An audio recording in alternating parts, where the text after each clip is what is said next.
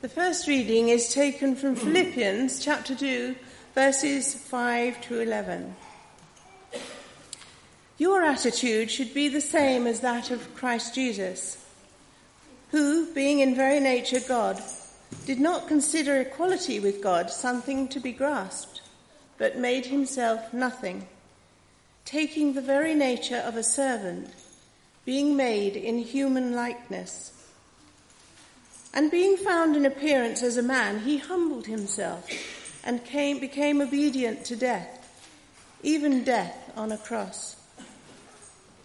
Therefore God exalted him to the highest place and gave him the name that is above every name, that at the name of Jesus every knee should bow, in heaven, on earth, and under the earth, and every tongue confess that Jesus Christ is, the, to, is Lord, to the glory of God the Father. Our second reading is taken from Luke chapter four and verses sixteen to twenty-one.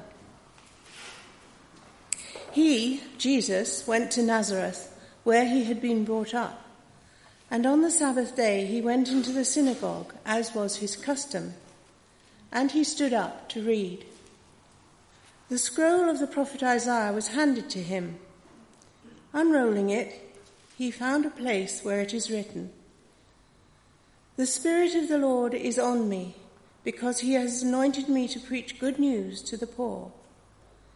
He has sent me to proclaim freedom for the prisoners and recovery of sight for the blind, to release the oppressed, to proclaim the year of the Lord's favour."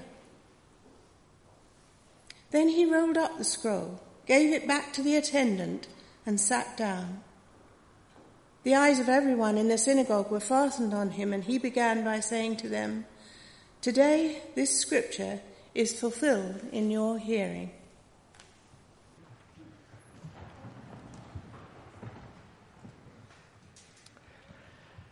Now, my family moved to Horsham in uh, nineteen forty-nine when I was ten years old. Uh, doesn't take too much maths. And we lived in, in Devon for a, a large part of the war, a beautiful part of the, of the country. And uh, during the nineteen fifties, my parents and my family, we went back to Devon for holidays sometimes. Well, we still had friends down there.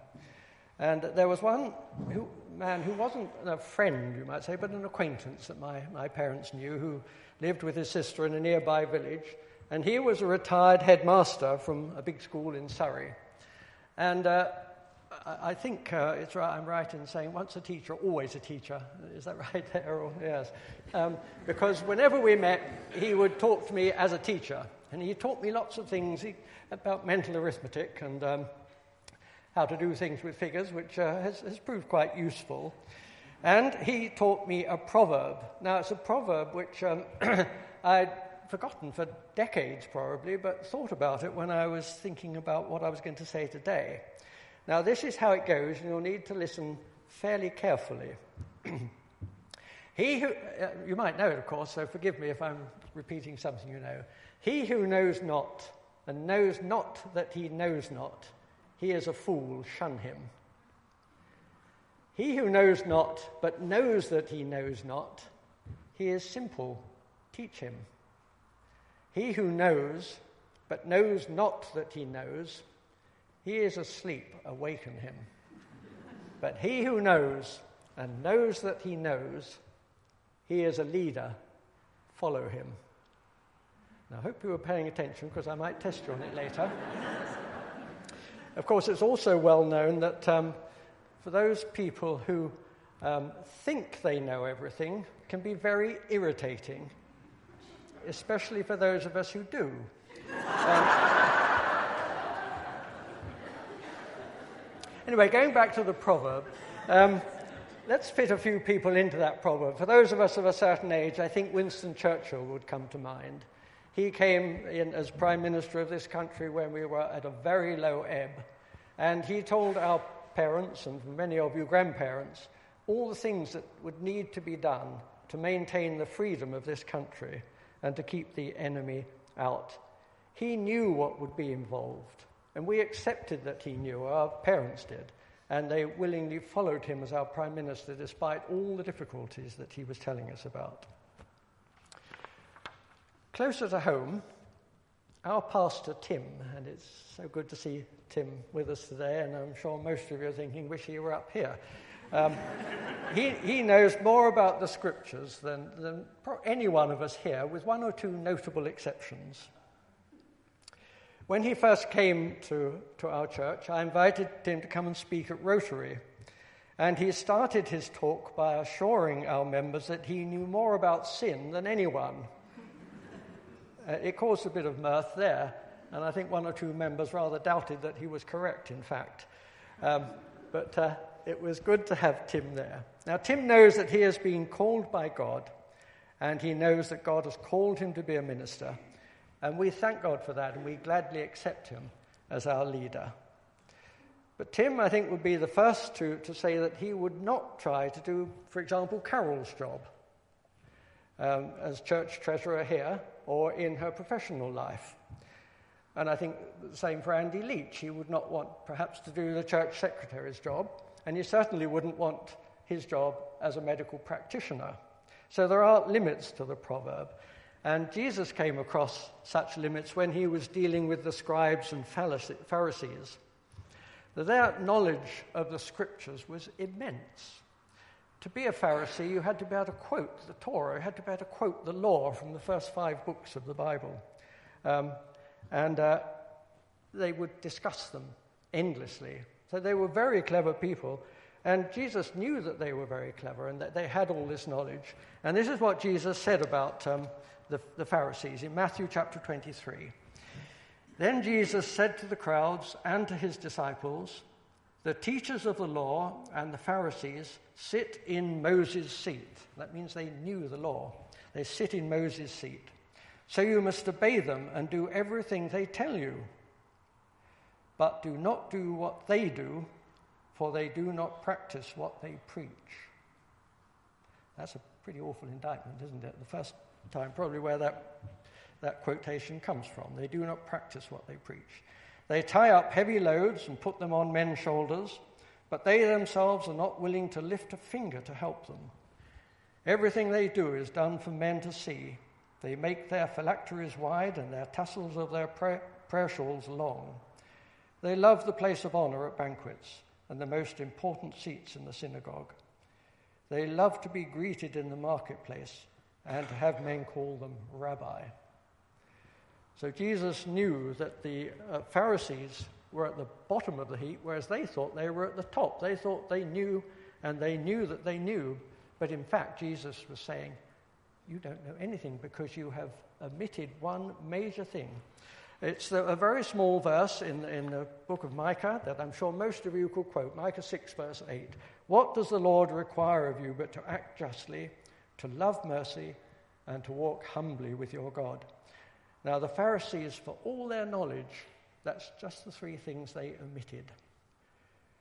To act justly, to love mercy, and to walk humbly with your God. So they went straight from the top of, the, of that proverb down to the bottom. They knew not, and they didn't even realize that they knew not. Now let's take one Pharisee in particular, Saul of Tarsus. Uh, Saul, possibly his family named him after the great King Saul, who, who had been a good king for forty years, he, or say thirty-five years, he was a good king until he disobeyed God, and everything went downhill. And you remember the story of Saul and, and uh, how David succeeded him. And in um, Acts chapter thirteen, there's a little verse that says, "Saul, known also as Paul." Now, he must have renamed himself. And I'm sure most, a lot of you know that, that Paulus in Latin means small. So he'd gone from being the great Saul down to being Paul, which means small. And he did that to himself. And this is what he says about himself. Uh, in the letter to the Galatians, which is probably the first letter that he wrote to the new churches, this is what he said in chapter one. "For you have heard of my previous way of life in Judaism, how intensely I persecuted the church of God and tried to destroy it. I was advancing in Judaism beyond many Jews of my own age and was extremely zealous, for the traditions of my fathers. So he thought he was the tops. He thought I, he knew, and he knew that he knew. And then later on, in one of his later letters, and this is in Philippians chapter three, he says this: if anyone else thinks he has reason to put confidence in the flesh, I have more. Circumcised on the eighth day, of the people of Israel, of the tribe of Benjamin, a Hebrew of the Hebrews, and in regard to law, a Pharisee, as for zeal persecuting the church, and as for legalistic righteousness, I was faultless. But whatever was to my profit, I now consider loss for the sake of Christ. What is more, I consider everything a loss compared to the surpassing greatness of knowing Christ Jesus my Lord, for whose sake I have lost all things. I consider them rubbish, that I may gain Christ. So Paul, Saul, as he, when he was Saul, he thought he was top of the heap. He knew that he knew. And then he realized when Jesus touched him that in fact he knew nothing. He was only the top of the heap when he accepted that Jesus was his leader. And Paul recognized that. Um, now, can you put up the Philippians section again? That's it. Um, yes, can you go to the, the last bit? That's it. Thank you. Thank you. Now, remember this. Jessica read this to us earlier. This is perhaps the, the first Christian creed that ever existed. Now, I think I'm right in saying, and I always have to be careful when I've got ministers in here, I think I'm right in saying that scholars are divided as to whether Paul actually composed this or whether it was something that was in circulation already and he quoted it again in his letter. Whatever it is, it's the first Christian creed that we have. There, there is the Creed of Nicaea, which is jolly difficult to understand. And you may remember that Howard tried to explain it to us in terms of H two O a few weeks ago. Um, H two O being in three different forms of uh, ice, water, and steam. And thank you, Howard, for that, but it's still jolly difficult to understand the Trinity. Um, but here, it, it's easy to understand. This is all about Jesus, the first Christian creed. Um, it's all, I say, about Jesus, and perfectly easy to understand. So how would Jesus himself fit into our proverb? Well, Jesus would start at the bottom, not because Jesus was a fool, not suggesting that at all, but because he was a baby. And all babies start at the bottom. They don't even know they exist. They depend for everything upon their mums. So they know not, and they know not that they know not. Following the, the visit of the wise men, his little family was suddenly forced to flee down into Egypt. Now, have you ever thought of the wonderful provision that God made for his son? While he knew not and knew not that he knew not, God made this wonderful provision for his, his son. The wise men bought gifts. We assume there were three, but there might have been any number. Gold for a king, frankincense because of his um, priestly aspect, and uh, myrrh, recognizing his future death. Three things with their prophetic value, but at the same time, they must have had a pretty amazing monetary value as well, which um, the family must have needed, Joseph must have needed, because suddenly he had to leave home, get transport, and go down into Egypt. Now, it must have been three to four hundred miles, at least a three-week journey for which he needed animals, a cart, we don't know, it doesn't say. He needed accommodation on the way down. When he got there, he needed a home and needed to set up in business. And God, in this wonderful way, had provided for that um, by the, the gifts of the wise men. Now, when did Jesus move into the second category, which I'm sure you all remember, is he who knows not, but knows that he knows not? Second category. Now, this is when toddlers move into the stage of saying why, how, when. They want to make sense of the environment around them. And I can imagine Jesus saying to, to Mary, why was I born in a stable? Tell me again about the shepherds when they came And when they, they told us that, that wonderful story, what did they say? And those wise men, when they came, why did they bring those gifts? And Daddy, why, why did Herod hate us so? Why did we have to leave home and come down here? Now, all these sort of questions Jesus must have been turning over in his mind, and we don't know when he went into the third category. And the third category, of course, was he who knows but knows not that he knows. Now, in his human brain, Jesus had the whole knowledge of the universe. And gradually he must have realized that everything that was around him, he had created. He was part of the Trinity that had created all these wonderful things around him. And when he looked up into the heavens, he created that. Now, what a, an incredible thought for a young man. These things coming, they're already in his brain, and he had to somehow realize that this is who he was. You don't think about this very often, but uh, I was thinking about this when, when I was preparing. How on earth does, does the human brain cope with these thoughts? That he himself had created all these things around him. Now, we don't know when Jesus moved into the top category, and that, as you'll remember, is he who knows and knows that he knows. When did he move into that category? We don't know.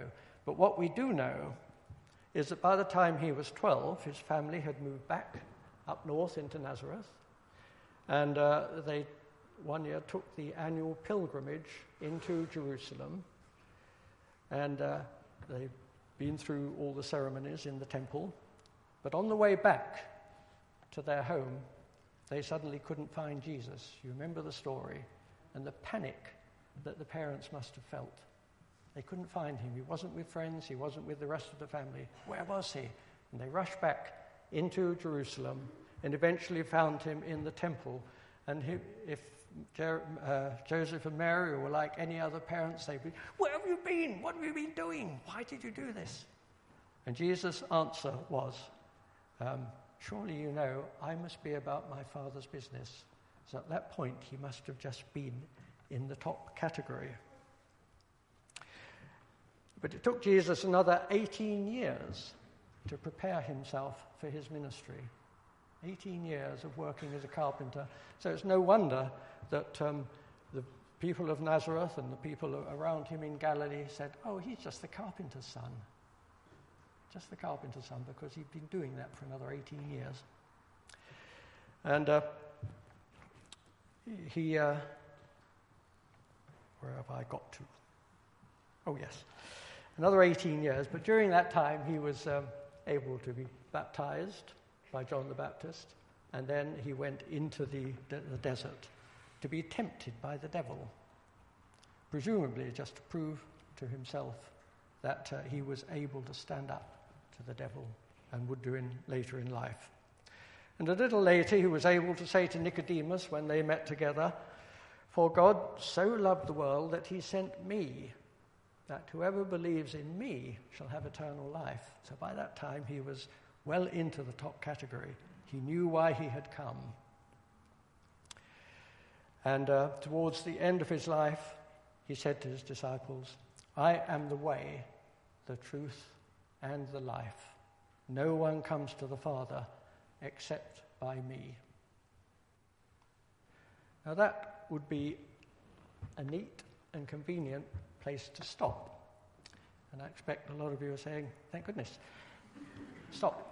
But I can't stop there, because if you're like me, when you study the scriptures, when you prepare for things like house group or, or, or like a meeting like this, there are always questions. And one of the principal questions is why? Why things happen? Why is there so much fighting in the world? Why is there so much poverty? Why is there so much disease and unhappiness? Why do these things happen? Why, God?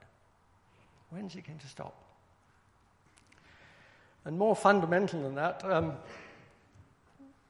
when we sang the first hymn, we were talking about creation that, that God had made.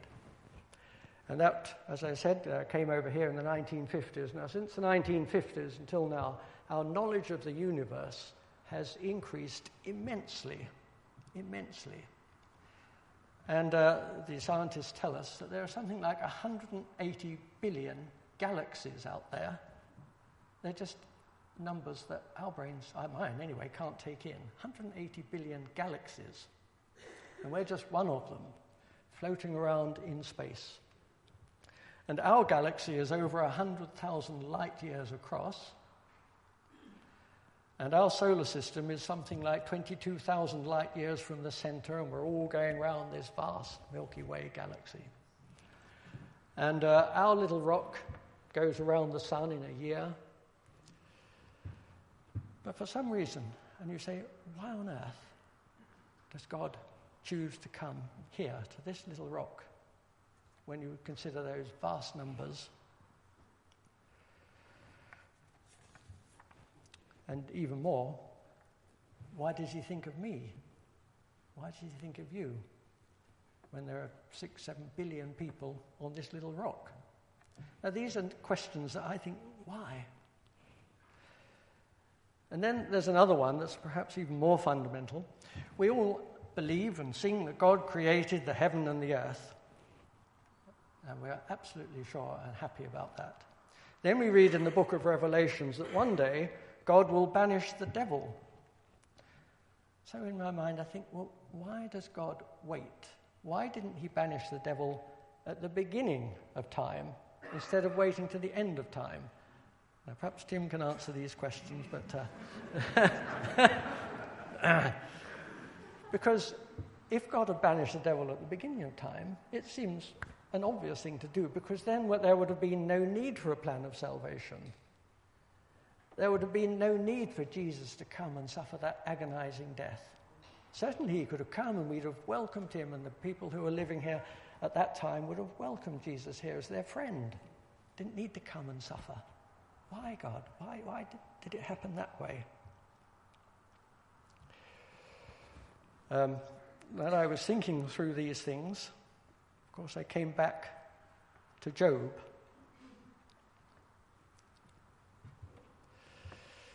I'd already in, intended to um, talk about Job anyway. That's why last week um, it was a bit perturbing when, when our minister started talking about him as well. But he was relating to Job in the context of why prayers are seemingly not answered sometimes. Not in the rather, I don't know what my questions are, but uh, they're more difficult to answer than perhaps than that one, or that's difficult enough. But I could imagine God saying, where were you when I laid the foundations of the universe, which is much bigger than the writer of Job knew about? Where were you when I decided how time and eternity should work out in this little rock of ours? What? Who are you to question what I'm doing? And I didn't really answer it, but it puts it in perspective.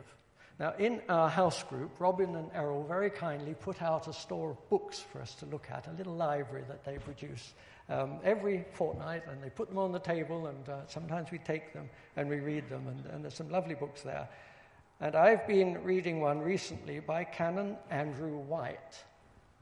Now, amongst other things, he is the vicar of Baghdad, which is one of the most dangerous places to live. So he has much more reason than I have to ask those sorts of questions. And he does. He wonders why. His church is four thousand strong, but there's tremendous suffering.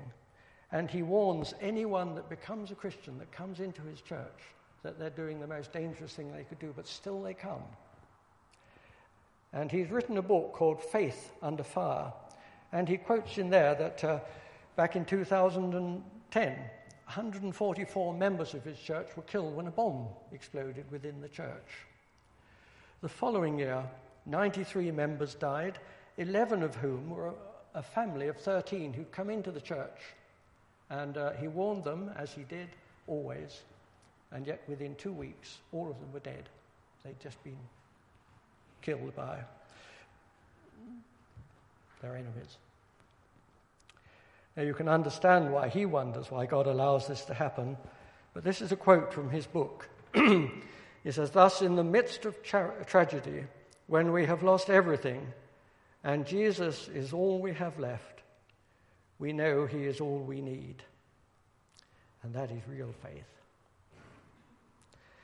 Now let's move on to another Pharisee, Paul.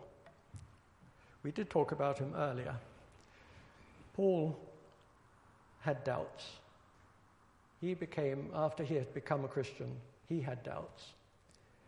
He was ridiculed, he was beaten, he was imprisoned, and he knew that eventually he would be giving his life for his faith. And towards the end of his life, when he was in prison, he wrote to his protege, Timothy. This is in Second Timothy chapter one, and he wrote, he wrote, "Despite all that's happened, I know whom I have believed, and I am persuaded that he is able to keep that which I have committed unto him against that day." Now that day came for Paul a long time ago.